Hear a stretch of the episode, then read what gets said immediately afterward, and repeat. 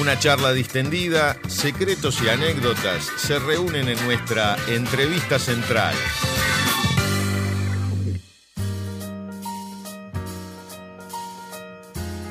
Y es un placer recibirlo a él, actor, de- escritor, eh, dentista, eh, eh, Jurado de carnaval. jurado de carnaval. El- Ex jurado. Primicia. Primicia. Tenemos la primicia. Chupate esta mandarina, colados al camión, te la Ah, ganamos. colado de camión, ¿quién te conoce? Y esto es una bomba. Me siento Rodrigo Lucich. ¿Lo ubica? Estamos en los escandalones de la caja negra. Joaquín Doldán, ¿Cómo bienvenido anda? a la caja negra, un placer enorme No, el placer es mío, muchas gracias por invitarme. Qué honorazo el hecho de la última, el tener la última entrevista de- del ciclo con esos nombres que acaban de nombrar. Digo, han ido en franco descenso, son, conscientes, ¿no? Son conscientes que han tocado fondo. En el, venían bien. No, porque hay un montón de cosas para Arruinaron el ciclo. no, una- un placer, me, me encanta. Un- un- radio, el placer siempre- es nuestro de recibirte, la verdad. Es lindo. Eh, vengo diciendo hace días, la buena onda y la predisposición de Joaquín es maravillosa todo el tiempo y, nos parecía un lindo cierre, algo, una Ah, charla muy linda y distendida. Uh, Yo soy un tipo de radio también. Yo tengo un programa de radio que se llama Diálogos Comanches en Uniradio. Mientras que no vaya a la misma hora, puede tirar va el jueves a las 10 de la mañana y ya terminó el ciclo, por eso lo- Ah, bueno. lo- Y es un programa de entrevista, entonces conozco el, el valor de, de la entrevista y aparte para el, para el entrevistado lo importante que es muchas veces y lo difícil que es conseguir en una entrevista para un artista uruguayo, Oh. que debemos señalarlo, ¿no? Yo la última vez que estuve en televisión dije, gracias por invitarme a pesar de no ser argentino. Dije, Bien metida. y el tipo me dijo, bueno, esto es Canal 5, deberíamos, sí, bueno, pero yo me parece que es pertinente Me aclarar. dijeron, No, pensamos pero- que era argentino. Ah, ¿no sos argentino? Me Claro. dijo, váyase de acá, señor. ¿No es Daddy Brieva? Estaban sí. perdidos. Pensé que eras extranjero. De hecho, cuando yo viví en España casi 20 años, y cuando venía una vez al año, venía a veces a presentar un libro o alguna obra de teatro, alguna cosa, me hacían pilas de entrevistas. Y, y yo me da, yo sospechaba que era porque no vivía en Uruguay. Yo decía, quiero ver si cuando vuelva, si vuelvo algún día a Uruguay. Y de hecho volvieron, yo no me puedo dejar, me han entrevistado mucho, he tenido mucha suerte y eso, pero sí notás en el aire que hay como una predi- predisposición diferente Sí, claro. a, a- a cuando estás en el extranjero. Ahí- ahí es un defecto que- de los medios. Que ¿sabes? te vas y... y- Puedo amar, claro, puedo decir que el vivo lejos. De, de hecho, como viví 20 años en España. Vivo en las toscas, decía. Vivo al interior. Lejos donde, en las toscas, claro. Eh, no, ¿sabes qué? Me- sí me pasó que cuando vivía ya 20 años, nunca agarré acento. Yo vivía en Sevilla, nunca agarré acento andaluz. Y tenía un amigo en el cerro que me decía: si la próxima vez que venga no tenés un poquitito de acento, voy a pensar que es mentira que vivís en España. Que en realidad te escondés en tu casa acá en el cerro y salís una vez al año y decís: hostia, vengo de. No, que no tenés acento, dice. Pero aparte, si hay algo que tiene el uruguayo, tiene una facilidad para pegarse Facilidad el acento. para el acento. Sí, sí, sí, sí. A mí el otro día creo que alguien elogiando dice, cuanto más formación tenés, menos agarrás el acento. Yo en realidad, y allá Ah, en entonces radio. estoy en el horno, porque yo me voy una semana a Buenos Aires, vengo porteña, que doy gusto. claro. Dicen que es un mal Con todas las heces. No, a mí, a mí sabes que me, me, me pasaba ya que yo trabajaba en radio en España, te- llegué a tener cinco programas de radio, casi en simultáneo, trabajé muchísimo en radio. Y, y no, no tenía, claro, y, y llegó un momento que hasta me, me rentabilizaba no tener acento, porque me invitaban a hacer un programa que se llamaba Música del Sur, que era, este, un- eh, se llama Música Oriental, que era música uruguaya, y la gracia era que yo tenía acento Claro. uruguayo, entonces para que Si ponemos un de hecho, si me ponía, tenía acento, me echaban. Entonces yo me mantenía clavado. Y me pasó una cosa muy graciosa. Yo en la universidad soy docente y allá también era docente. Y daba, allá daba muchas charlas, muchos congresos y todo. Más que acá, que también es significativo, ¿no? Acá me llaman cuando hay que presentar un evento en el Solís, entregar diploma y hacer un par de chistes, me llaman. Pero cuando hay que dar una conferencia, no importa que tenga dos máster, no me Claro. llaman, ¿viste? Pero bueno, allá en España sí. Entonces iba y este y una vez un, un congreso higienista y fui y digo, no, te vamos a poner el cierre acá como hoy, ¿no? Para que cierre, digo, ah, bueno, tal, ¿y, y de qué quieren que hable? Porque yo como di salud pública tengo un abanico amplio de, este, ¿de qué hablo? Y dice, ah, da igual si por el acento. Ah, bien. Y ahí le conté ponía, chistes. Nos gusta tu acento. Hablé de carnaval. Sí, sí, sí.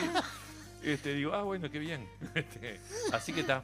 Eh, yo me he llevado siempre a, a- a los tiros con eso. con el acento y con la, y con las situaciones. Por el de vida. acento. Eso por tener muchas Muy profesiones. fuerte.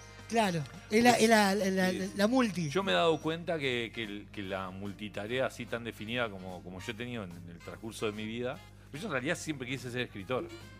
Pasa que mis yo era buen estudiante, mis hermanos decían, "Ah, estudia algo, te vas a morir de hambre. Entonces hice odontología.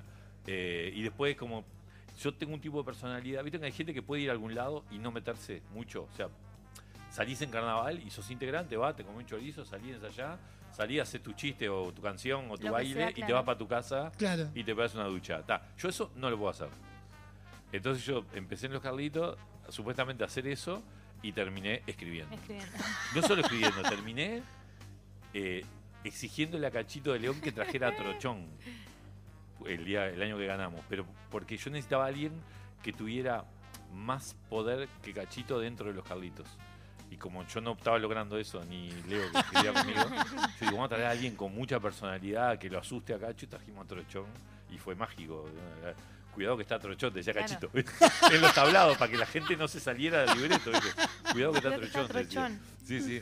Necesitamos a alguien, viste, con la fuerza suficiente para. Entonces, lo que te decía, yo, el hecho de tener mucha tarea y, y muy involucrada me ha llevado un poco a eso. En facultad, yo nunca logré sacarme el tema de que soy el que hace el grupo de teatro, el que llevó la murga, la murga de la facultad, salía en carnaval. Entonces, eso parece que no. Yo, cuando hay evaluaciones de docentes, mis estudiantes, puede decir algo presuntuoso, discúlpenme, pero te juro que así. eh, aparezco como primero lejos de, de las evaluaciones de los, de los estudiantes, les encanta como le doy clase y me entienden y les va súper bien a todos, no sé qué. Sin embargo, si vos entras a la facultad de preguntás, eh, nombrame los 10 mejores docentes, te juro que no me nombran. Aunque aparezca primero en el ranking, te- no me nombran, es así. Este, y, y pasa eso, viste, que la gente te, te encasilla y te estigmatiza, viste, Claro. con. Yo siempre en, el ambiente de ser como- teatro como, siempre voy a artista, más que Sí. de repente profesional. Sí, pero también pasa, si vos preguntas en el ambiente artístico, que yo primero, en carnaval, era el, el odontólogo. Era como raro ya, ¿viste? En un, en- aparte en aquel carnaval, estamos hablando de los años 90, Sí, sí. principio 2000, donde los dentistas solían no tener todos los dientes. Entonces, que hubiera un, que hubiera un, que hubiera un dentista ahí en el medio era como ya extraño. Raro. Este, pero después, a medida que igual que avanzó y que empecé con el tema a sacar libros y a hacer obras de teatro, a estar como en ese medio terreno, a- hay, hay países, en España se lleva un poco mejor eso, no crean que mucho, pero un poco mejor, pero yo en Uruguay sí, sí padecí un poco más el hecho de, de que no, tu- no estuviera claro dónde encasillarte, ¿viste? Este, que escribías un tipo de libro, pero de repente yo que sé, escribí la biografía de Cacho, y ahora estoy escribiendo una cosa con Rosenkopf. Entonces, viste que la gente dice, pero para, ¿a la izquierda o a la derecha? ¿Dónde te ponemos? ¿Dónde te ponemos? ¿Viste? Entonces, si vos te querés parar de un lugar un poquito más interesante, este como que descoloca eso, ¿viste? La gente lo, lo- lo lleva un poco mal. Digo la gente para. Sí, sí, en general. Este, pero nada, estamos acá. Tenga silla, y bueno, que, que se banquen el multiempleo. Sí, claro, claro. Y yo ni siquiera lo vivo como multiempleo, ¿sabes? Lo vivo como, como esto, digo, te- te- como vos Son querés ser escritor cosas, en un lugar donde ser escritor, bueno, Borges vivía de las conferencias, no de los libros de Borges, Exacto. entonces te- quiero decir, yo que ni siquiera me, me acerco a los talones de Borges, ¿qué puedo esperar? Más vale que coma de otra cosa, no voy a esperar a comer de los libros. Entonces te hago- mi objetivo era ese, pero en el medio te van pasando cosas como esto, ¿viste? Aparece la radio, ¿viste? Aparece la actuación, aparece la radio, como forma de hacer otras cosas, como forma de acercarte al teatro. Yo vivía en el cerro, estamos hablando de los 80, quería hacer teatro. ¿Qué- ¿Cómo, cómo hacía? Sí, claro. Para mí salir del cerro era una odisea, conseguir plata para el ómnibus, para, para ir al centro. Y no, no existía el Florencio Sánchez, no estaba la Casa de la Pólvora, no había talleres de teatro en el barrio. Entonces, ¿qué tenía? El carnaval. Claro. Era lo que tenía a mano. Entonces, ta, por eso me metí en carnaval. Ahora amo carnaval. Miré carnaval toda mi vida, pero no era el objetivo terminar saliendo en carnaval. Pero empezás en carnaval, empezás a salir, este, nada, sabes hacerte gracioso. Entonces, no precisas muchas herramientas al ¿Cómo llegaste al carnaval? Y fue, mirá, fue súper indirecto. Fue, eh, estaba en la universidad, por eso te digo que a veces los ambientes. estaba en la facultad, eh, hicimos una murga en la facultad, se llamaba La Emplomada, con odontología, murga La Emplomada. fuimos a un concurso que hubo cuando todavía no existía el concurso de Murga Joven, estamos hablando del año 93, 1993. No Recién estaba- nacida, Sofi. Claro, Sí. fíjate, no me digas eso, Sofi, me hace sentir mayor. ¿Sabes, que sí? Este, claro, imagínate, este, para hacerte. Mi esposa creo que nació por ahí, ¿no? es horrible.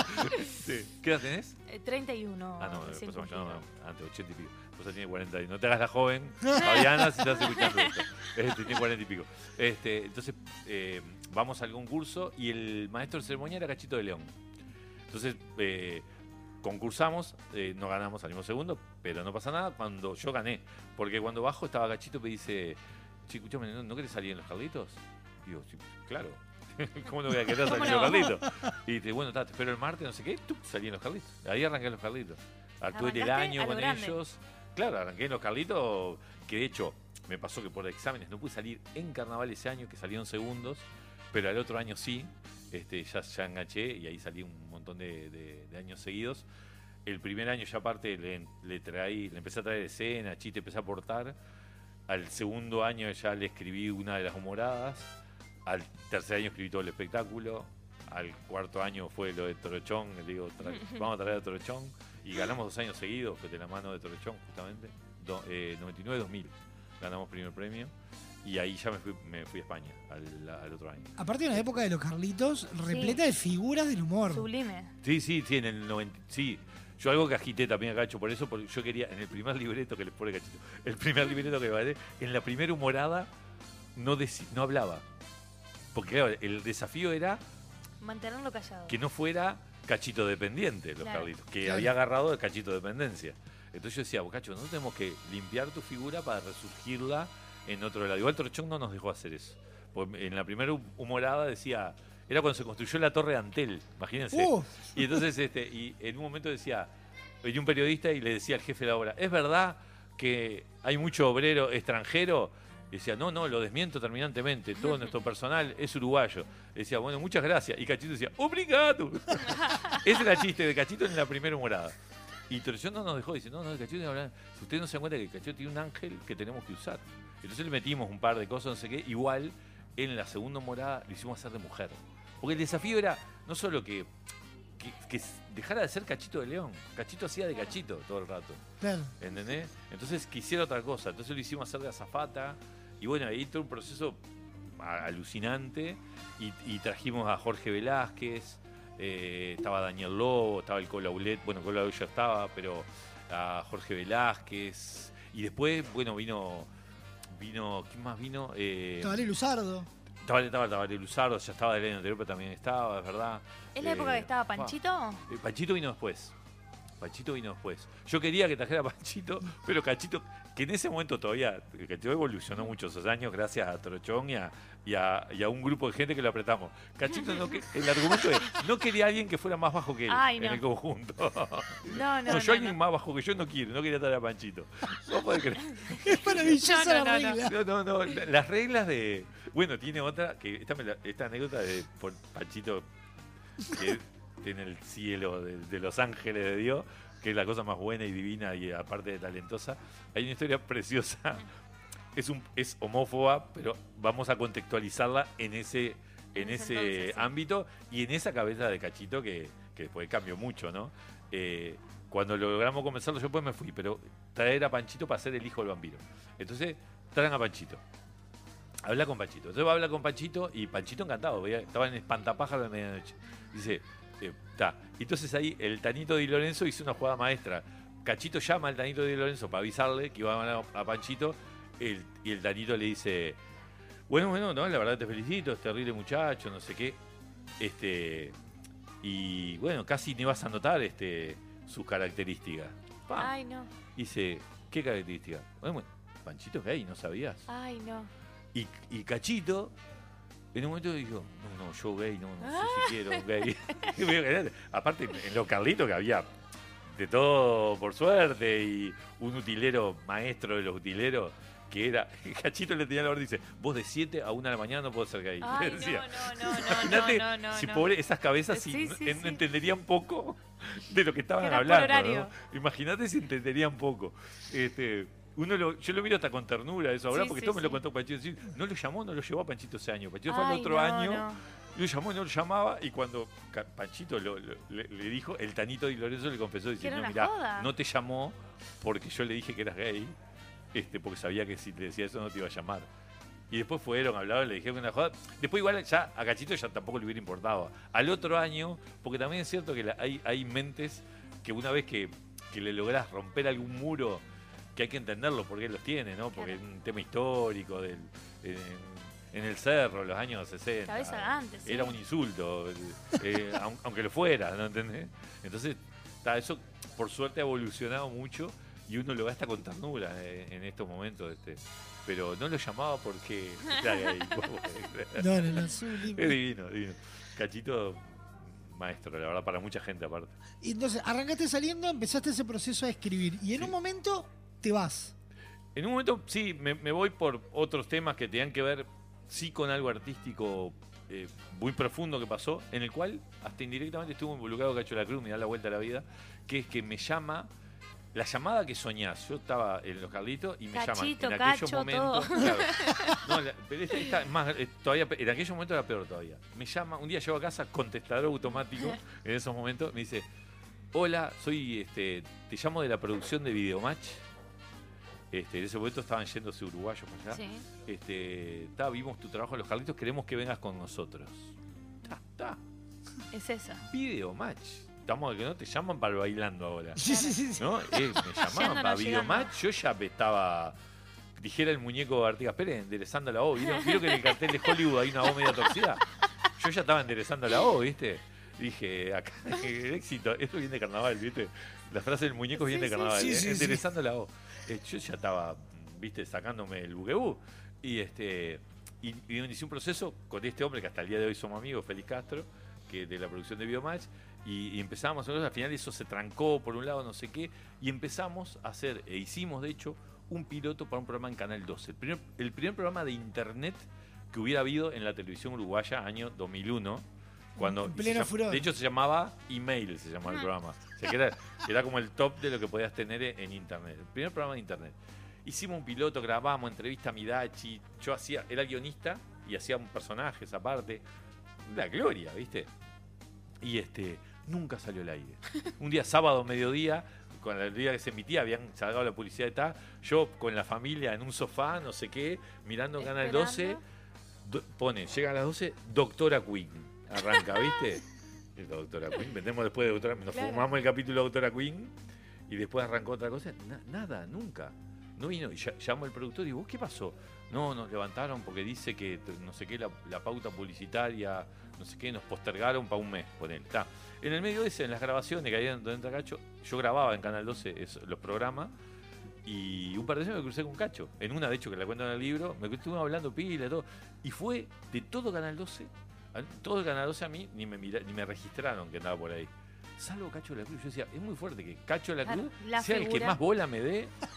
Entonces todo miraba, era un fantasma para todo el mundo, ni los camarógrafos me miraban. Era guionista de un programa, ¿eh? Este, pero nadie me, me miró ni de reojo. Pero Cacho de la Cruz se sentó a hablar conmigo más de una vez. ¿viste? Yo decía, qué, mundo raro es este, ¿eh? Este, bueno, total, el programa no salió nunca. Este, y eso para mí fue como la gota que desbordó el vaso de una serie de decepciones que yo ya venía arrastrando con Uruguay. Cuando Uruguay, yo le digo a la gente, que esto ustedes lo van a entender, Uruguay hay veces que se transforma en Uruguay.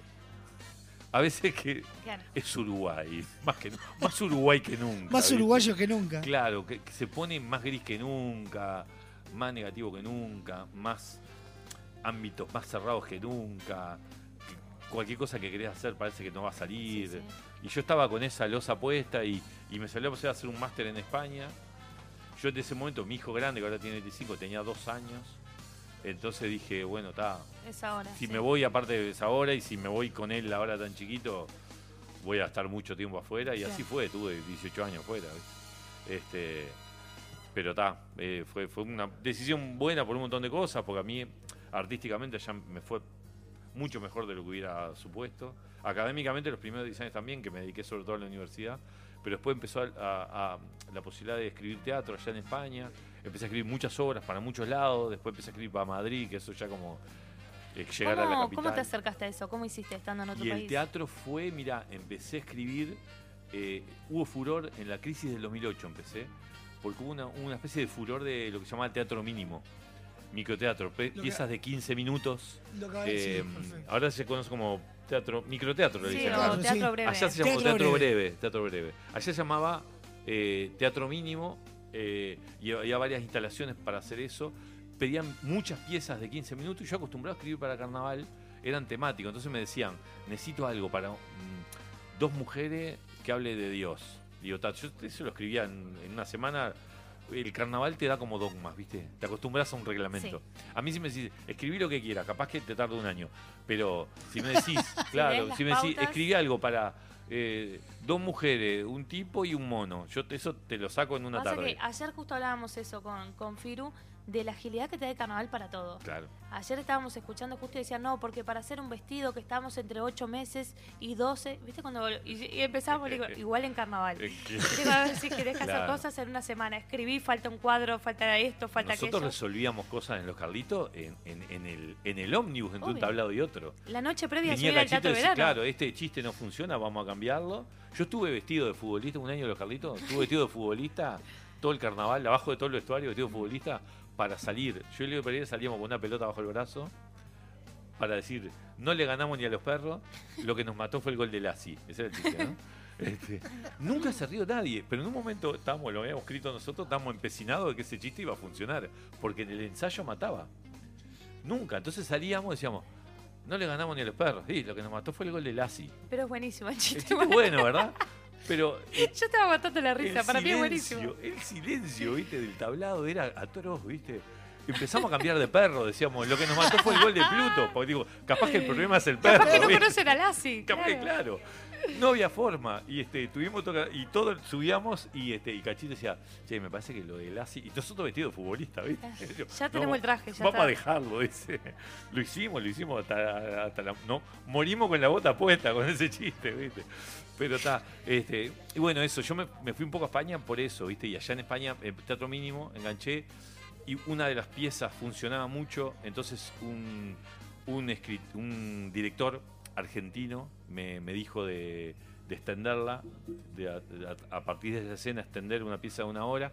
Y yo tenía una obra de teatro, yo ya, ya había escrito teatro acá en Uruguay, una obra que dirigió Coco Rivero que se llamaba Fantasmas bajo mi cama, que la música la hizo un vecino mío, en ese momento un, pibe con una guitarra llamado Tabaré Cardoso, este, que se ganó un Florencio y todo por la música de la obra mío, que me odiaba porque decía, che, fantasma no rima con nada, con citoplasma, con asma, no puedo hacer canciones con fantasma. Este, pero bueno, ganó, estuvo buenísimo. Eh, Con citoplasma, sí, buenísimo. Sí, claro. Lo dirigió Coco, Coco Rivero en, en Trenes y Lunas. Y este, una obra preciosa. Fue mi antecedente en teatro.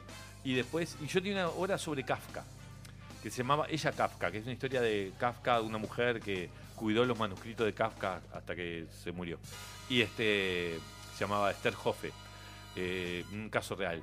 Y, y el director le encantó esa obra, era, era una obra para tres mujeres, y la hicieron y mató la obra, estuvo buenísimo, un montón de tiempo. Y la actriz, la protagonista, le gustó tanto que me pidió si podía transformar la obra en un unipersonal, y la estuvo haciendo no te quiero mentir, pero ocho años, capaz que es una cosa que pasa en diferente de España acá, que, que- que ahora les cuento, que las obras como que una vez que se montan y se hacen, si funcionan, se hacen Están años. años, sí. Yo escribí, por ejemplo, mira, una obra también sobre Alfonsina Storni, que se llama Alfonsina, la muerte y el mar. La primera lectura, el elenco, que era un hombre y una mujer, la hicieron, yo estaba allá en España, y yo estoy acá hace cinco años. Y la semana pasada la hicieron en Málaga. O sea, para que Sí, siguen sí. de gira y siguen haciéndola. Y después eh, yo escribí una obra llamada Castigo del Cielo, acá en Uruguay, que tiene una protagonista con- que es una chica con síndrome de Down, una actriz con síndrome de Down, que acá es Natalia Lambach. En España también le hizo un elenco. Este, allá se llama Castigo de Dios.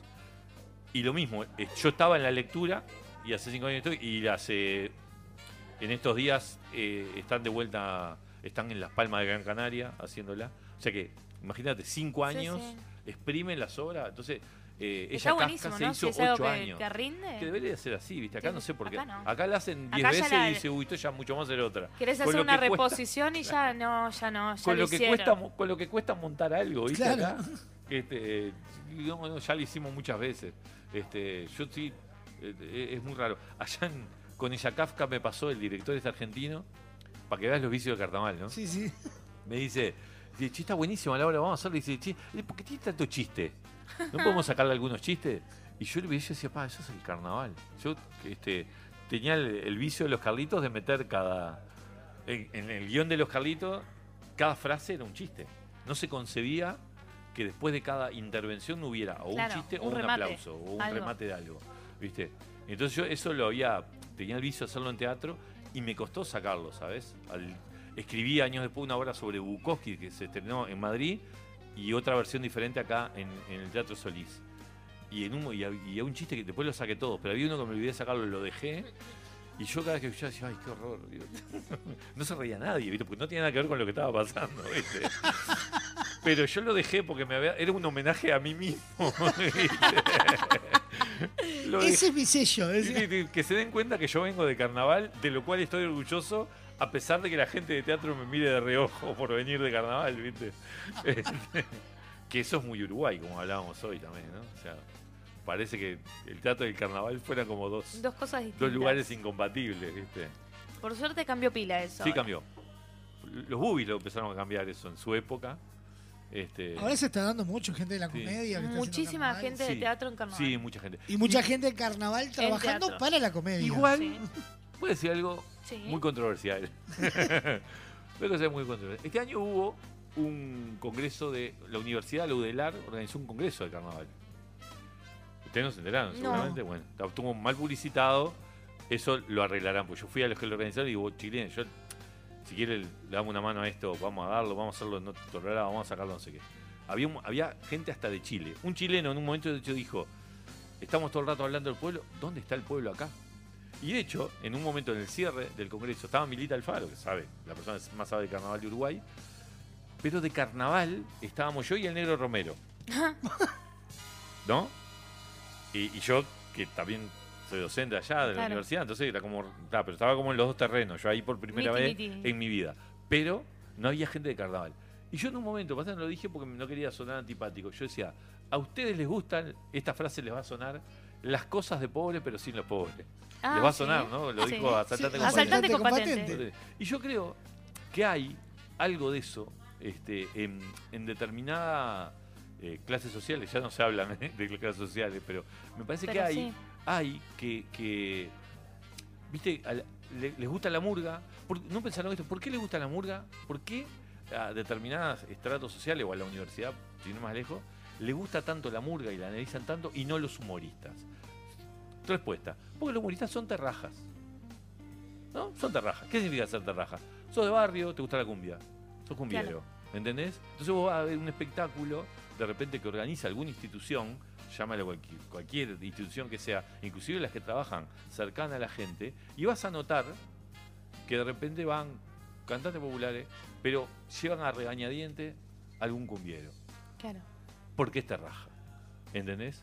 Hay como, viste, hay como, eh, parece que está... eh, eh, Pueblo, pero está ahí. Como un mal cuerpo, viste, el hecho de, de confesar que nos gustan las cosas de pobre, pero sin los pobres. ¿viste? Claro. Porque yo lo interpreto así, a veces capaz que es inconscientemente que, que pasa. Yo noto que pasa, viste, que, que les cuesta mucho. Yo, mira, ahora por ejemplo, el, el 15, aprovecho también para pasar, esto es un chivo, el día 15, el viernes 15, eh, yo tengo la suerte de ser hace un mes director de la Casa de la Pólvora, que es un centro cultural hermoso que hay en el Cerro de Montevideo, en Bulgaria y Perú. Hermoso. Si no conocen, conozcanla. Hoy la noche de los museos, vayan, hay cine gratis, talleres de todo tipo, divino. Hacemos el cierre el viernes 15. Eh, el cierre en mi barrio, yo hinché para que fuera. Hay un grupo, muchos grupos del barrio, de canto popular, de murga, lo que sea. Y después viene eh, Damián Lescano y Opa. Majo y la del 13. ¿tá? Al principio tuve como resistencia de que. Y yo decía, escúchame, yo hace 54 años que nací en el cerro. Y yo no soy especialmente fanático de la murga, de, de la murga, no, de la murga sí, pero de, de- de la, cumbia. No soy gran consumidor, de- no, no sé mucho cumbia. A mi esposa le encanta. Pero el escano está más allá del bien y el mal. Le fascina, la. A mi esposa le fascina la cumbia, a mí no tanto. Pero yo, a mis amigos del cerro, a mis vecinos del cerro, les copa la cumbia. Entonces vamos a dar cumbia. ¿Entendés? Que vaya gente a bailar con la cumbia. Si hasta yo, que no me gusta la cumbia, termino bailando cumbia porque Obvio. reconozco que es la, es la banda de sonido del barrio. Es para, y para bailar. ¿Me entendés? Yo soy del rock, pero si tengo que bailar, quiero Bailás cumbia. claro. Es- Mm, la así- Caribe. Y a mí, que yo que amo el carnaval, a mí que me gustaría que vos entrás al cerro y sonara un coro de murga. Claro. ¿Cuál es la verdad? Que no no suena un coro de murga, que suena cumbia. Allá entras al cerro y suena plena de fondo, porque es lo que escuchan los vecinos, lo que le gusta a la gente, por un montón de, de factores que capaz que lo que hay que trabajar es que, bueno, en todo caso, nuestro desafío como gestores culturales de la zona es que las letras reflexionen para otros Es que no, lados. eh, gente grande nomás hay Murga del Cerro. ¿No tienen Eh, Murga? sí, no, eh, Barrio Querido vino el año pasado. Ahí va. Barrio Querido. Este, y, Y gente grande creo que es de por ahí grande, también. Hay zona de gente de por ahí también. Pero no, no, no ha sido un barrio muy. No. Tuvieron la Yeiza, pero Cerro de los Carlitos y no ha sido un barrio de. de Y el Denis de, Elías. de Murga, ¿viste? Claro. Allá sale Denis Elías, Fa- el Fata, Gerardo Nieto. Nosotros somos especialistas en El sacar. Rafa Cotelo, el Rafa Cotel. figuras. Nosotros sacamos para ese lado, ¿viste? Pero también es cierto que en el cerro tenemos otro tipo de artista y escritores y todo. El del Silva capaz que es adoptado, pero Gurvich, grandes pintores, ¿no? Gurvich. Eh, Feliberto Hernández, si bien no era del cerro, eh, hizo parte de su obra, está, está ambientada ahí. Eh, tiene un vínculo muy fuerte con el cerro. Eh, hay un montón de, de artistas súper interesantes, muy profundos, Marcel Ligieri, Silvia Prida, eh, im- impresionante. Nelson Díaz, que es un escritor moderno, bastante contemporáneo, vive en la calle Suecia, donde yo nací. Este, nosotros tenemos, digamos, para presumir de un núcleo artístico de lo que la gente considera arte más allá de la cumbia, pero que lo que pasa que esto que pasa en Uruguay, de, de que estamos todos en compartimientos estancos y te miran torcidos si querés acercarlo o mezclarlo, este, y yo creo que es un desafío que tenemos, inclusive los gestores culturales que trabajamos en la zona, es este, vamos a trabajar en la zona, vamos a trabajar con la zona, eh, con la gente de la zona, con la gente del barrio. En- no- y no poder, a mí me encanta que vaya la sinfónica al barrio. Bueno, capaz que tenemos que tener otras cosas resueltas antes de que la gente entienda y disfrute la importancia de que vaya la sinfónica. Merecen que vaya, por supuesto, queremos que vaya, por supuesto. Pero ta, la sinfónica tenés que haber comido mucho y haber leído mucho para entenderla del todo. Sí, claro. Y lo digo por mí mismo. En- en- ¿Entendés? Para entender la complejidad. Entonces, hay que hacer un trabajo que es mucho más paciente, que, que mucho más profundo y, y que es mucho más en el propio territorio, eh, eh, respetando y queriendo no apropiarse de la cosa de los pobres, Claro. sino uno entregándose a, a- a eso. Me parece que este, a mí por eso la frase de asaltante con patente me gustaba tanto. Es genial la frase. Este, porque es cierto que, que en determinados lados se ve, se ve eso, ¿no? Eh, En Sevilla pasaba también, pasaba con el flamenco. A los gitanos en Sevilla los invitan a toda la fiesta para que toquen Claro, flamenco. Para que toquen, para que bailen y para que canten. no son invitados. Horas y horas y horas y horas. ¿No? No, no le. No le, la bandeja de saladito no le llega. ¿viste? No se sientan ahí donde están los sándwiches que allá no hay, pero bueno, para que ustedes entiendan. ahí no. Están en un costado tocando cajón flamenco, cantando y desgañitándose y, y las gitanas bailando y todo. Están para eso. Lo negro en el, el candombe acá pasa un poco también. Claro. ¿no? Sí, claro. O sea, entran a la boda, tucutucu, tucutucu, eh, vamos a bailar candombe, somos todos vedettes. Se van, se van la afrodescendencia. Bueno, Valores, eh, ¿hace cuántos carnavales? ¿Dos carnavales? Cuando hacían el espectáculo Personas, Sí, dos carnavales. hablaban muchísimo claro, de eso. claro, claro. Es de que, está- era ir a tocar y, Sí, sí, sí, sí. y era eso y enseguida... es súper interesante. Yo estaba feliz, del, inclusive el año pasado, aprovecho para felicitar a Firu por el personaje y por la resistencia al calor adentro de ese bicho. Yo decía, "Sí, yo me estaba Es muriendo Celestín, Joaquín, sentado no en. Bermuda. yo, me estaba, sent- yo me estaba muriendo. Adentro de Celestín, claro. Adentro de, de- de ese tipo tiene que estar, de cómo vivía dentro de un sauna. Básicamente. Después me confesó que tenía un ventiladorcito y me decepcionó un poco el No, ventilador. no, igual era. Imagínate que el aire no entraba, por ende lo único que circulaba era aire caliente. Ay, un, un gas más daba claro, sí, vuelta sí, sí, de sí. forma eterna. Era, era infumable, No, insoportable. pero el, el texto me pareció que tenía todo lo que tenía de un texto eh, de carnaval en cuanto a la valentía, a plantear un tema. Yo decía, yo esto me esta, esta grabación me la voy a guardar porque yo le tengo que explicar a mis hijos qué es ser queer, o la, la cultura queer o todo eso, que, que para mi generación es, es un concepto complejo, ¿no? Miren lo que les conté de cachito. Este, Imagínate la fluidez entre los géneros y todo. Claro. Este, yo digo, yo esto me lo voy a guardar y se lo voy a poner. Y ustedes vean esto, esto lo explica mejor que ninguno Papá, de ¿qué es tal nosotros. cosa? Mirá. ¿viste? ¿Qué, qué es ser queer? ¿Qué es la cultura? queer? No sé si soy nena o nene. Bueno, tomá, mirá, mirá este video de valores. Y a mí eso me parece que tiene un valor justamente este, absolutamente maravilloso y, irrescatable. Ojalá hubiera ido mejor de lo que fue, no sé cómo le fue. ¿está bien? Terceros. Tercero. Yo lo puse segundo. Este, en, en- en mi rubro. Este, eh, a la banda me gustó mucho el- lo que hicieron con el Palacio Salvo. Nunca había imaginado. Sacaron un lugar común, contaron una historia, tienen una investigación. También por eso el mini puntín de diferencia. Que igual en texto no es lo que define el Hugo. No. Es, el exponencial es muy bajo con, Sí. con- con respecto a los otros. Este, pero a mí son dos te- textos que me parecieron fascinantes y por eso lo, lo, lo- los traté Sí, de el año anterior mucho. estaba bueno por eso, eh, porque sobre todo reivindicaban un poco eso de la cultura, Sí. de, de y cómo hablaba de, lo- de los lo- negros... los ¿viste? micro los micro mm, como existen los micromachismos existen las micro racialidades no sé Exacto. cómo se dice no Sí, la discriminación de eso mismo que vos contabas. Bueno, vamos a un casamiento, pero tocamos Claro. y nos tenemos que ir y enseguida no dicen nada, pues no están tomando vino, que era uno de los relatos que decían. claro Como eso de... claro o vas a salir en comparsa vos te lo habrán dicho capaz en algún momento no vas a salir en comparsa uh que el ambiente es bravo Claro. Sí, no claro. te dicen viste el ambiente es bravo en comparsa y después te vas es una familia Sí, claro. más, más, más, este, Más más, sana que la tuya, de Sí, hecho. sí, totalmente, totalmente. Sí, pero hay, hay como estigmas que se que arrastra el carnaval y en particular los lugolos y, y también sigue un poco en la murga. La murga, La murga es lo que te digo, capaz que es lo que más ha cambiado gracias a Murga Joven, que ese fenómeno yo creo que hay que estudiarlo.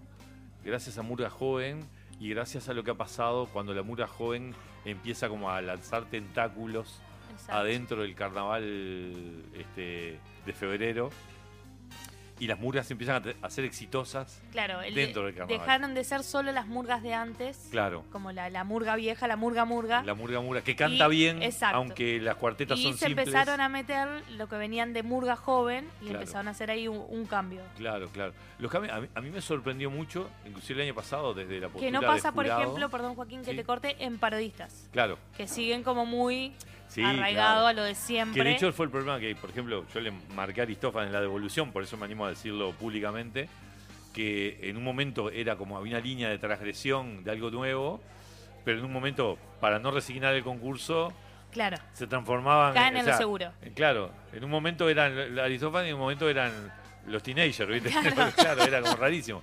Este, y, y yo decía, yo como que estoy esperando todavía el grupo de parodistas que venga y no baile, haga todo puesta en escena, todo movimiento escénico, vestido con arpillera. Creo que la trupe, en la trupe del 22, en su momento quiso hacer algo Claro, por el claro. estilo. Lo que pasa es que tiene que tener paciencia de carnaval, que es lo que te decía, lo que, lo que te iba a decir ahora, que a mí me extrañó mucho. Yo sabía que el carnaval era conservador, pero me extrañó lo conservador que es. A nivel de prensa, me- yo me quedé alucinado de las cosas que decían, por ejemplo, con, con mi vieja mula, ¿no? Que a me había encantado, yo lo había, uy, cuando vean los puntajes me van a matar, porque yo lo tenía por el arriba. Yo para mí, para el, texto y la interpretación, los tipos se iban por el pasillo haciendo el personaje. O sea, la interpretación era la entrega a un, a un personaje. Y después, el texto era un texto más que interesante. El texto con frases, mi presidente soy yo, decían en un momento. Mi presidente soy yo. Este, yo soy apolítico, apoli- Busquen esa canción Sí, sí. y escúchenla con detenimiento, es maravilloso. Voy a tomar un vino y a meterme al sobre, decían en la despedida. Este, era una hermosura todo su- su- el, el texto de, de mi vieja mula. Y yo decía, "Ta, ojalá tengan la paciencia y la resistencia. Habían hecho lo de los extranjeros la- el año Sí. El año anterior. anterior, sí. A ver qué hacen este año. Estamos, yo por lo menos estoy esperando a ver qué hacen. Y, este, y, y estoy este, de- rezando para que tengan la paciencia y la resistencia para aguantar, más allá de los resultados, un Claro. montón de años para darle tiempo a- a- al carnaval A y a, los viejos carnavaleros que se, se atornillan en un lugar y no hay Cristo que los saque. ¿viste? La murga que te despeina y la. Con lo que a mí me cuesta peinarme. A mí me gusta esa murga que te despeina. Digo, eh, no pueden cantar. ¿Por qué gritan tanto? ¿Viste? Este, y también la, la dosificación de lo político, que por ahí este, puede costar el puesto esta, Claro. esta, esta. Claro, pues a mí, yo me encanta el poli- yo soy una persona muy política también. Este, me parece que también está bueno aprender a dosificarlo, eh, manejar ciertas sutilezas, me parece que es más interesante. Y que pasar por distintos temas, ¿no? Porque también... pasar por distintos temas, sí. Aprender a criticar, que eso siempre, viste, a veces se va como a lo obvio, viste, el, este, Sí, claro. que, que, que vos vas y ya que si ya tenemos Twitter ya para eso que es la, cosa- la- es la obviedad y, y- y la el círculo en, en- en lo- en lo que no importa a veces, ¿viste? En la superficialidad. En carnaval, que está re lindo para hacer una metáfora un poco más profunda, yo qué sé, me parece que, que- que- que- que nos merecemos eso, que el público de carnaval se lo merece y que, y que, da, que me parece que hay que darle tiempo al carnaval también a, Sí, a que lo aguante. Sí, sí, sí, sí. En fin. ¿Cómo, ¿Cómo te metes en el universo de la literatura? Sí, bueno, era mi objetivo primario. Ahí sí entré temprano porque yo, eh, mi primer cuento lo escribí a los 10 años, se lo di al maestro de escuela, el maestro me regaló un trompo y yo dije, ah, mira, se gana plata con esto. Pero en ese momento, este, que me decían que no. Y después a los 17 eh, par- participé en un concurso literario que tuve la suerte de ganar. A los 17, a los 18 también. Ahí como que lo que hacía era ganar concursos literarios. Entonces entré por ahí. Y, este, y después ya eh, preparé mi primer libro de cuentos, lo autopubliqué. Este, después empecé a escribir, yo escribía para todos los medios que me decían para escribir, yo escribía. Salía el eco del Cerro Montevideo, escribía para ahí. Escribía cuentos, columnas, lo que sea. Eh, estaba la revista de la Asociación Ontológica, la revista Prismas, que era un horror la revista, porque era, era como un catálogo de productos dentales y de repente alguna muela, todo podría. Ay, no, no, no. Era solo para dentistas, pero le llegaban los dentistas a la sala de espera. Y yo empecé a escribir para ahí artículos de humor.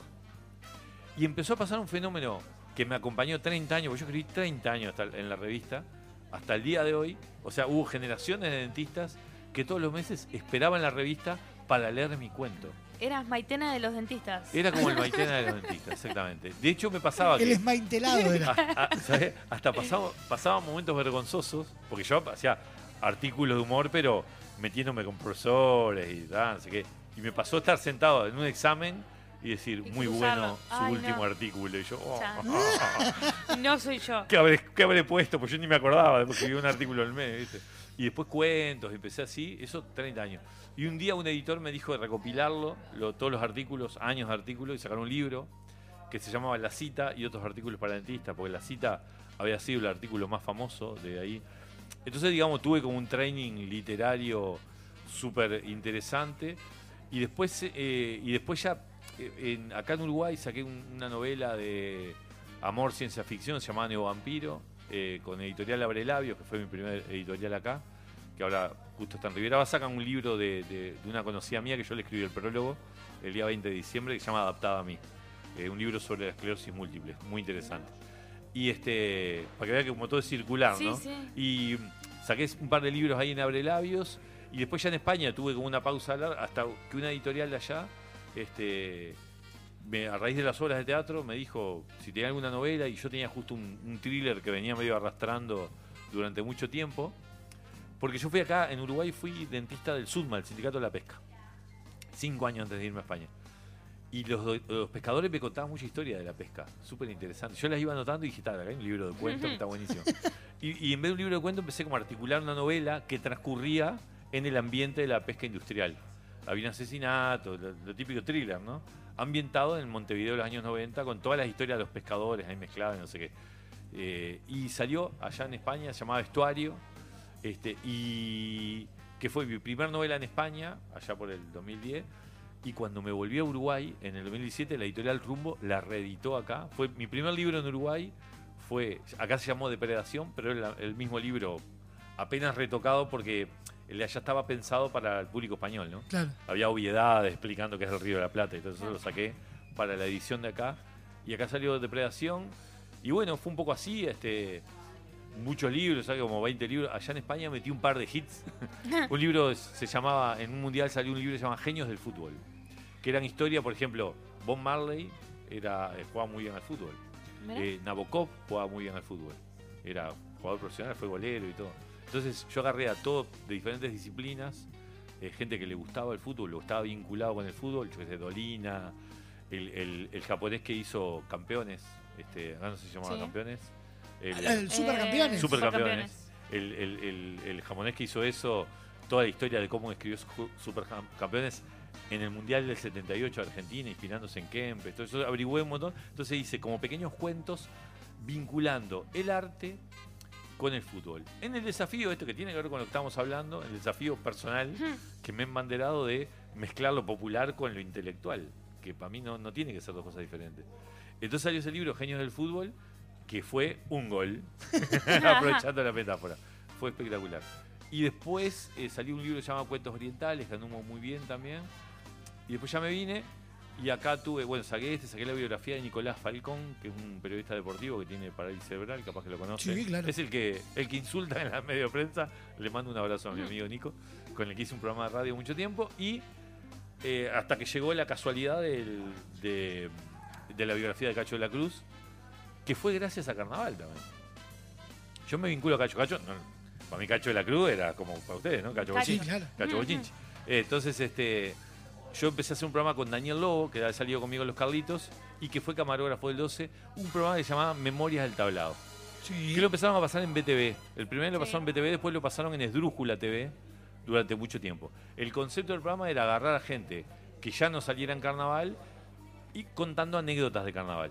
Entonces, ahí entrevisté a Alfata, Gerardo Nieto, qué sé, Cristian Fonda ahora volvió, pero bueno, Alejandro Camino, eh, un montón de figuras, ya te digo, Willy Quimpo, Sí, Ariel. eh, a- a el Pinocho, y me terminamos Pinocho, Aldo Martínez, gente, ya te digo, vinculada con, con carnaval, carnaval. que conta una historia del recorrido de carnaval. Tabaré Luzardo, Nelson Burgo, un montón de amigos. Este, yo to- carnaval todavía tenés como un montón de vínculos. Pero cuando comenzamos el primer programa, Daniel Lobo me dice, "Oh, mirá, te vamos a empezar con alguien bien potente para que llamar la atención, dice. Eh, Cacho de la Cruz hizo un montón de... Él, Daniel Lobo, en Cacho Bochiche, hacía el personaje de Pinocho. De hecho, hacía fiestas. ¿Se acuerdan Pinocho y Fermín? Sí. Bueno, Pinocho era Daniel Lobo. Pinocho y Fermín era un dúo que No, hacía no. cumpleaños. Ahí va. Y Pinocho era Danielito Lobo. Entonces lo conocía mucho a Cacho y dice, vamos a empezar este. Cacho hizo un montón de carnaval, él me contó que hizo carnaval. De hecho, cuando vino a Argentina, arrancó por el carnaval y eso. Le voy a decir para, para empezar por él. Yo, ¿qué, qué Cacho la Cruz va a decir que yo le hago una entrevista? No conoce nadie. Yo, imagínate, recién llegado a España, he estado 20 años fuera, no me conocían ni mis primos, ¿viste? No a Cacho la Cruz. Me dice que sí, vamos a la casa de Cacho la Cruz.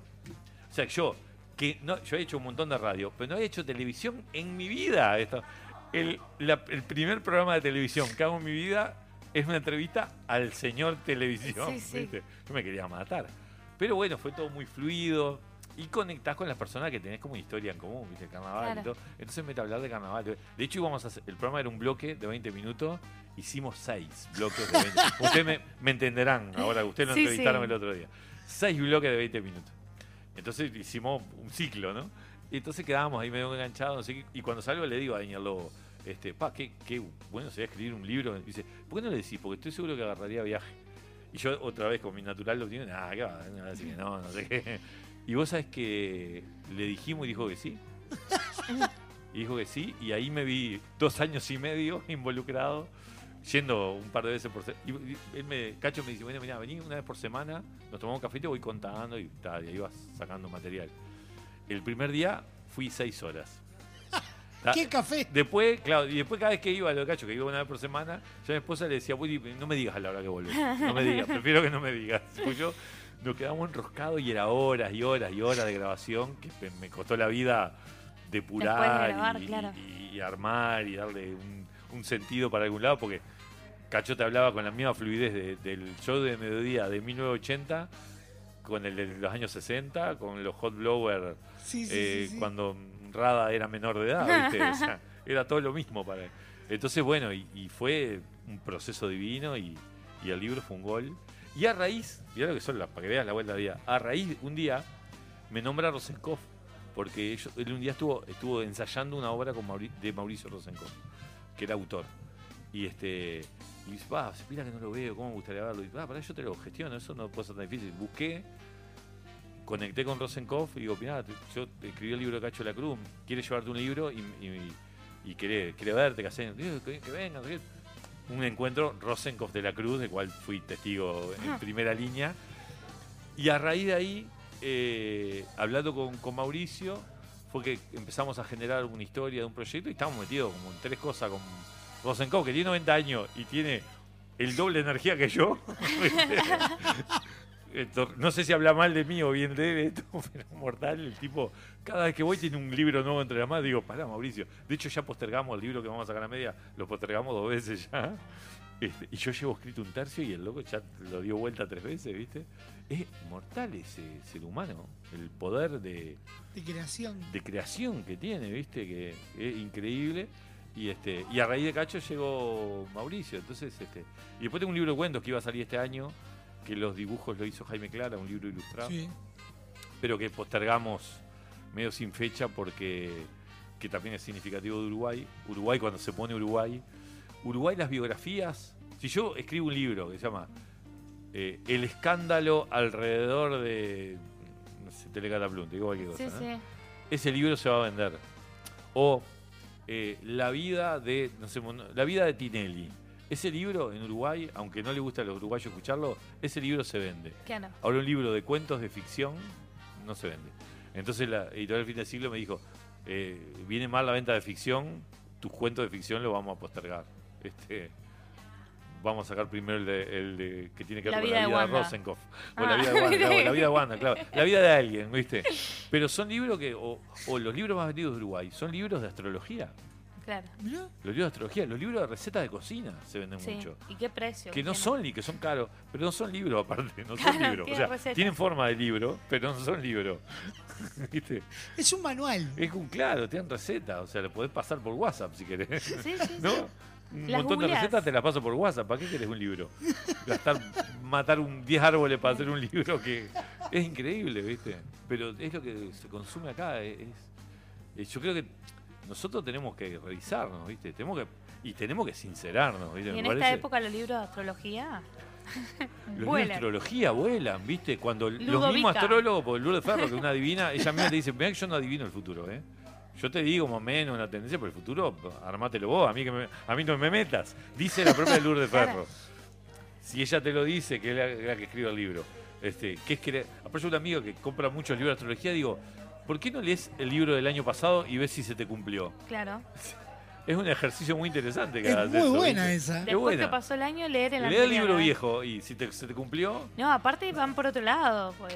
Claro, te dice, cuidado de cruzar la calle. Y "Eh, gracias, gracias, amigo. Y no salía nunca más de la casa, ¿viste? Claro, no comas mucho que vas a engordar. Y sí, hermano, ¿qué querés? Sí, sí, acá hablan de colores, Claro, energía. claro. es como Cuidado muy- con la pareja, que vas a vivir momentos. y- Aparte te, te tiran cosas como... Cuídate Sí. en la salud, sí, en el año algún problema de salud vas a tener. anda, anda al médico, si gripe, podés al médico. encima. Es como que yo te diga, lavate los dientes. Digo, sí, Claro. por favor, falta que te ponga entre paréntesis. Claro, sí, sí. Sí, claro. Pero me parece que eh, eh, Uruguay, los artistas uruguayos primero y el público uruguayo al mismo tiempo, tienen que empezar a mirarse al espejo profundamente a los ojos y empezar a, entender también. A mí, ¿sabes qué? Eso, mi- perdón que no me estaba mi esposa, aparte de que estoy enamorado de ella, la nombro mucho porque es divina por un montón de causas, pero tiene una cosa que me- a mí me fascina. Eh, ellos son odontólogas, ortodoncistas, estamos hablando de una muchacha Profesional. recontra profesional y todo. Y ella, por ejemplo, le encanta Arjona.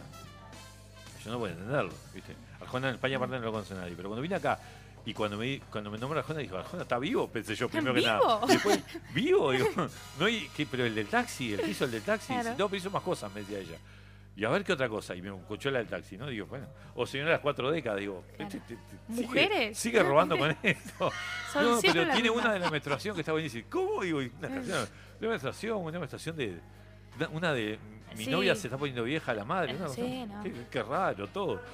Pero Tu reputación son las primeras cinco letras. Sí. ¿Cómo es que dice cuatro o cinco letras?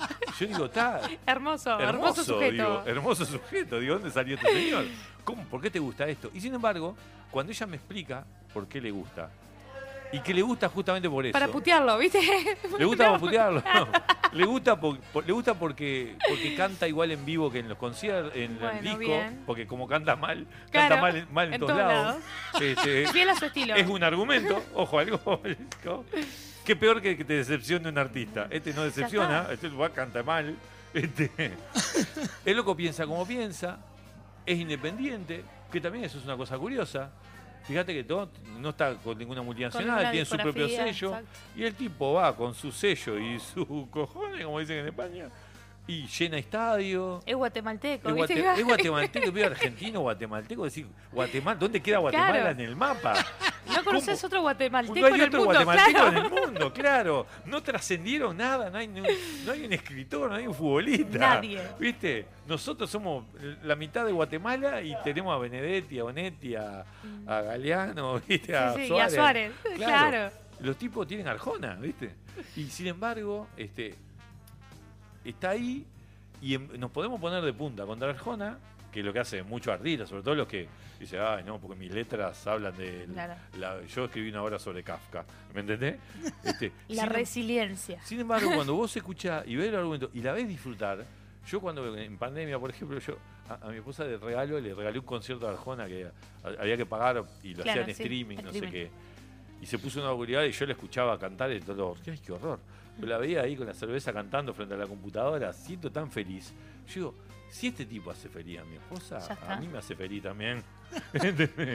Eh, porque, ¿qué más, ¿Qué más necesita uno que ser feliz con un tipo que canta? Ya está. Eh, es necesario que aparte, si querés que- escuchar la letra más profunda, hay otro. Ella no escucha solo eso. Porque también es una cosa, la gente piensa, como lo de la cumbia, ¿no?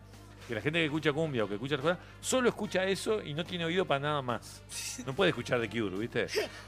No, pero es al revés. Los que escuchamos The Cure, nos cuesta mucho reconocer que de repente a mí de adolescente a mí me encantaba Emanuel, el mexicano. Capaz que no saben ni quién es. No. El de el de toda la vida. Toda la vida. Tun, tun, ¿no? Bueno, Me escuchalo. mataste, Está. Joaquín. Llego a googlearlo. Emanuel, años 80, me gustaba a mí. Este, Pará, ¿no es el de la chica de humo? la chica de humo. Está. La chica de humo. Me vino, ah, y me bella bajó la señora. Ah, eh, Ah, sí, sí. bella señora. Temones tiene, pará. ¿Sí?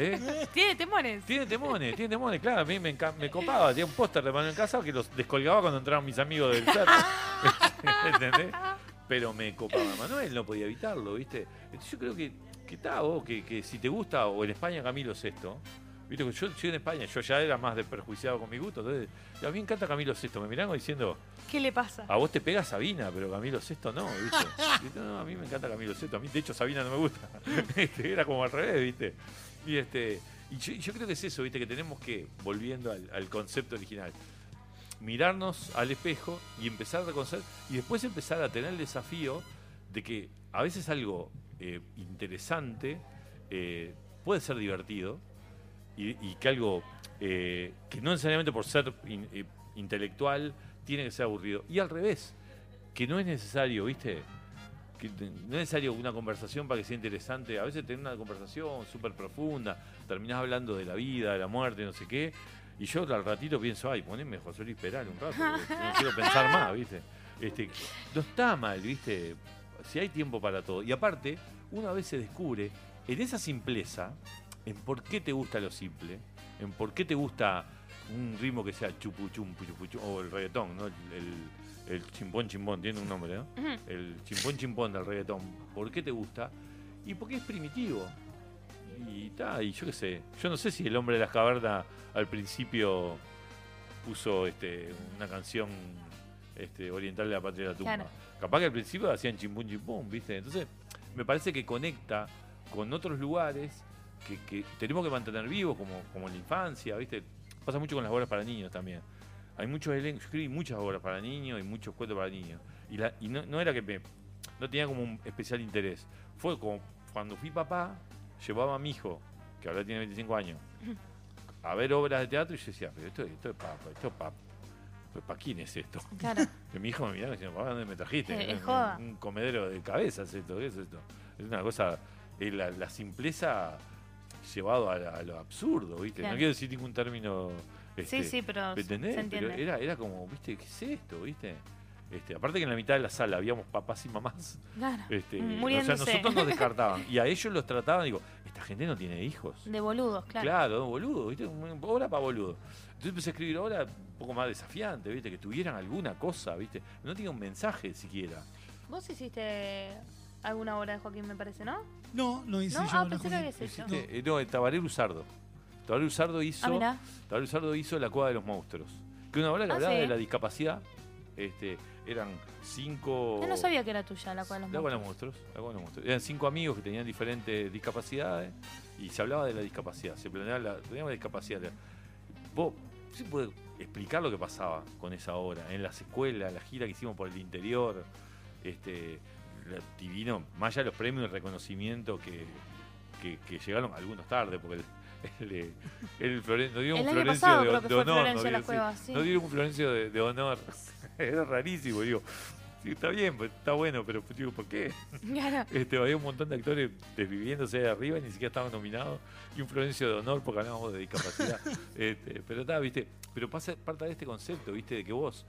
Yo quería, vamos a hacer una obra que hable de discapacidad, pero que sea divertida, viste. Porque la discapacidad no está asociada al dolor y a la enfermedad. Claro. La discapacidad, un montón de gente con síndrome de Down. son sus características, como si hubiera entrado 10 rubios y 4 pelirrojos. sé.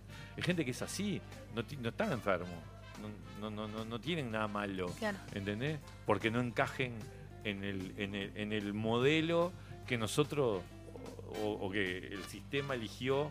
O sea, que es un, que es un tipo exi- Como estereotipo, claro. Claro, pone persona exitosa, pone en Google, te va a aparecer un tipo blanco seguro, un profesional blanco te va a salir. Este, y, famoso lindo. si es posible, y lindo, y flaco, eh, y joven, o, o ahí, 30, 40 como mucho. No te va a aparecer un viejo, de- de- de- ¿entendés? No te va a aparecer un viejo, mucho menos una vieja, y mucho menos una vieja negra, y mucho menos una vieja negra en silla de rueda. ¿entendés? Eso no, va- no va a estar si pones persona Claro. exitosa, ¿entendés? Entonces, si no aprendemos a romper esos moldes, este, y si no lo aprendemos a romper desde el arte, ¿de dónde lo van a Los políticos no lo hacer, porque los políticos van a ir a lo que la mayoría quiera. Y la mayoría no, no está queriendo si vos no estás mostrando. Pues la gente ni siquiera sabe eso. La escuela de los monstruos, la gente no sabía que iba a ir a ver. La chiquilina era un secuestro, eso. Sacamos la escuela y lo poníamos, lo poníamos en el teatro. Y salía un moto de la risa y terminaban bailando, cantando y saltando y todo eso no sé qué. Y Nicolás Falcón les daba un taller hablando del tema de discapacidad. ¿Conocían a Nicolás? Claro, vos Nicolás, un tipo que si quiere un vaso de agua tiene que pedírtelo para que se lo dé porque no puede tomarlo solo. Pero es el tipo más sano y fuerte de la tierra, e independiente. Y e independiente en la contradicción de su dependencia que Claro. no puede ir al baño Sí, sí. solo. Él, este, pero es el tipo más independiente que yo conocí en mi vida, ¿entendés? Independiente, porque tiene su cerebro es independiente. Por eso pasa lo que pasa en las ruedas de prensa. Cuando pregunta, porque todo el mundo pregunta lo que todo el mundo espera que pregunte y todo el mundo responde lo que todo el mundo espera que Claro. todo como un círculo. Y viene él, que tiene el cerebro libre, y dice lo que le sale de la silla de ruedas en Mm. ese momento. Claro, y la gente se, se descoloca en eso, ¿viste? Pero es un desafío que tenemos ahí nosotros. Tal cual. Joaquín, juntamos una cantidad de palabras de la que, que compartimos hoy en esta charla. Dale. Y de la mano de amigos, de los amigos de Soy Fan, tenemos un regalo para hacer. Opa, me encantan los regalos. Por aquel lado de allá. Me Y mientras. Sofi va sacando el regalo, yo les cuento que ingresá en www.soyfan.uy, elegí, crea tu cuadro. Ah, pero qué cosa Con un más cupón de venta pones Radiobox y obtenés un 15% de descuento. Soy fan, un lugar para fanáticos. Oh. Nos trae esta imagen, este naipe gigante, donde intentamos representar un poco todo lo que Ay, voy a estuvimos llorar. hablando. Voy a llorar. Si Estoy- querés llorar, estoy- llorá. Y yo soy llorón. Voy a llorar. Donde eh. tenemos telones de teatro, donde están los Eh, papelitos al aire. Está incluso ¿Cómo- Cacho asomado cómo- por ahí. ¿Cómo? No, ni increíble, estoy alucinado. Estoy alucinado. Está mi esposa que la nombré 10 veces en la entrevista, mis dos hijos. Está la nena. qué detalle el ratón Pérez con todos los dientes El sentado en Pérez, el Está la hombro. fortaleza del cerro.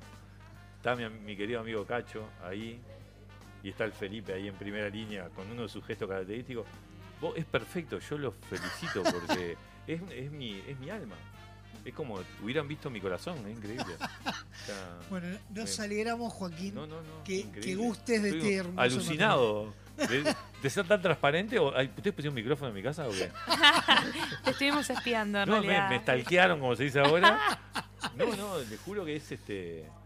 No, estoy maravillado. Vos, gracias. No, por favor. Gracias a los dos. Por favor. Gracias, gracias a vos por Gracias. compartir con nosotros este ratito. Increíble. Muchas gracias, muchas gracias a la gente que, que escucha. Este, la verdad que sí, estoy profundamente conmovido y feliz. Son fan, son fan, soy fan.uy. Los felicito también, gracias. Es, este, la verdad que me dejaron alucinado. Sin palabras. No, no, sin palabras. Miren que hablé. ¿eh? Miren que hablo hasta por lo. por- hablo de más y me dejan sin palabras. Me lo Es tenía que para- haber dado al principio del programa. Para estar un par de, de programas charlando. Pasó por nuestra entrevista central Joaquín Doldán.